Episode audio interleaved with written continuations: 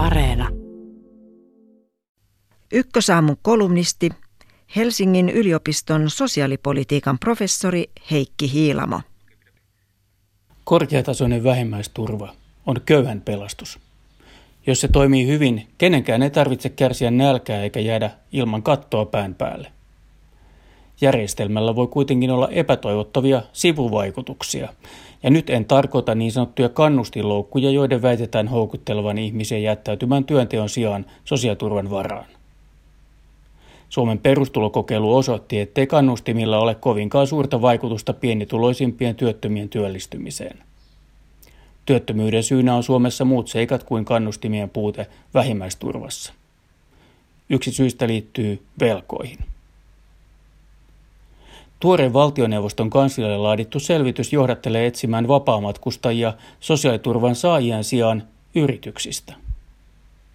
Palkansaajien tutkimuslaitoksen ja Elinkeinoelämän tutkimuslaitoksen yhdessä laatima selvitys ulosottovelka, sosiaaliturva ja työn tarjonta osoittaa, että 20-50 prosenttia ulosoton piirissä olevista saa toimeentulotukea vuoden aikana – ja että toimeentulotuen saajista 40-60 prosenttia on vuoden aikana ulosotossa. Päällekkäisyys on yleisintä nuorilla ja harvinaisinta eläkeläisillä.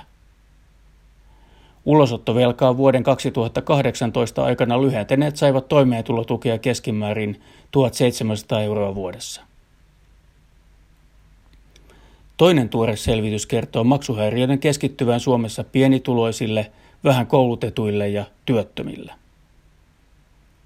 Pääosa maksuhäiriöistä liittyy ulosottoon. Miksi maksuhäiriöiden määrä Suomessa nousi silloinkin, kun taloudessa meni hyvin?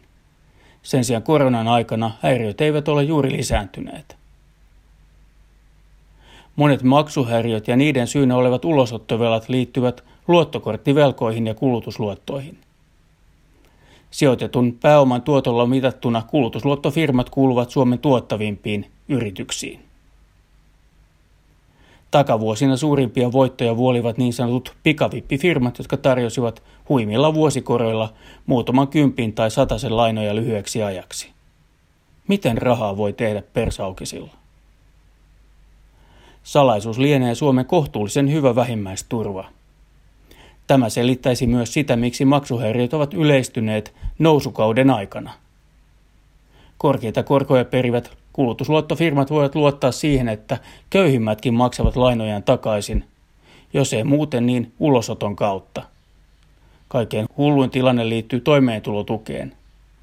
Jos ulosoton jälkeen kotitalouden tulot jäävät alle toimeentulotukinormin, toimeentulotuella korvataan ulosmitattuja tuloja. Toisin sanoen kulutusluottoja lyhennetään veronmaksajien rahoilla. Järjestelmä ei kannusta ylivelkaantuneita toimeentulotuen saajia hankkimaan lisätuloja niin kauan kuin he ovat oikeutettuja toimeentulotukeen. Edellä kuvatun päällekkäisyyden vuoksi julkisella vallalla on merkittävä intressi puuttua pienituloisimmille suunnattujen luottojen ehtoihin – Vasta sen jälkeen, kun pikavippien ongelmista oli puhuttu vuosia ja niitä oli yritetty saada kuriin erilaisilla näpertelyillä, tuli syyskuussa 2019 voimaan kulutusluottojen 20 prosentin korkokatto. Muutos käytännössä tappoi pikavippibisneksen. Koronaepidemian aikana ylivelkaantumista on yritetty ehkäistä alentamalla kulutusluottojen korkokatto 10 prosenttiin ja kieltämällä kulutusluottojen suora markkinointi. Toimet ovat voimassa syyskuun loppuun asti.